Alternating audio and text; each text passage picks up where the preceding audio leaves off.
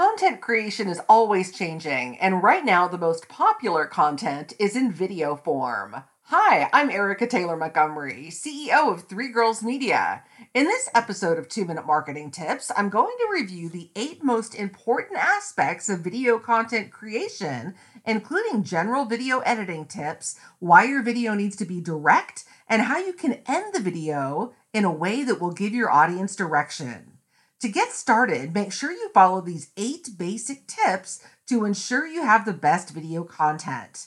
Number one, define your video's purpose. Make sure there's a clear understanding of what the messaging will be and what you want the video to achieve. Number two, for the best crisp audio, use an external microphone. Number three, before filming, look at the entire shot. Make sure the background isn't detracting from the focus in the foreground. Number four, make sure you film horizontally if you're using your phone's camera. Never film vertically. Number five, keep the camera steady. Ideally, you'll want to use a tripod or a gimbal stabilizer for your phone in order to reduce movement. You can find gimbal stabilizers on Amazon for a relatively inexpensive price, as well as tripods. Number six, film more video than you need. It is always better to have extra content. Number seven, don't rely on post production video editing to fix problems. Post production is for enhancements, not for trying to fix your video, especially raw footage that wasn't done well.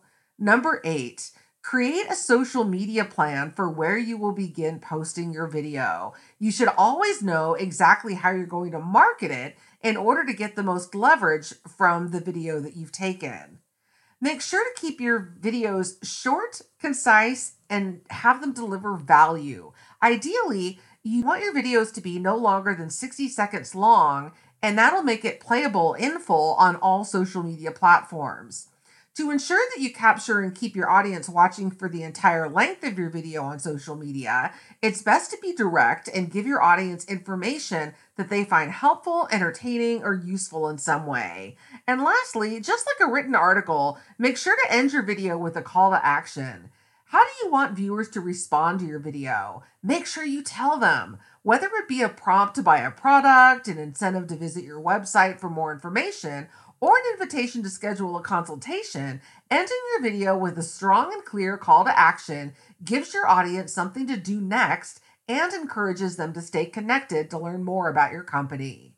If you have questions about or need help with video editing or marketing, don't hesitate to reach out to me through the contact page of our website at threegirlsmedia.com. I also offer a complimentary consultation so I can learn about your company's goals and needs and prepare a custom marketing proposal for your business. Interested? Just shoot me an email at info at threegirlsmedia.com. Thanks for listening.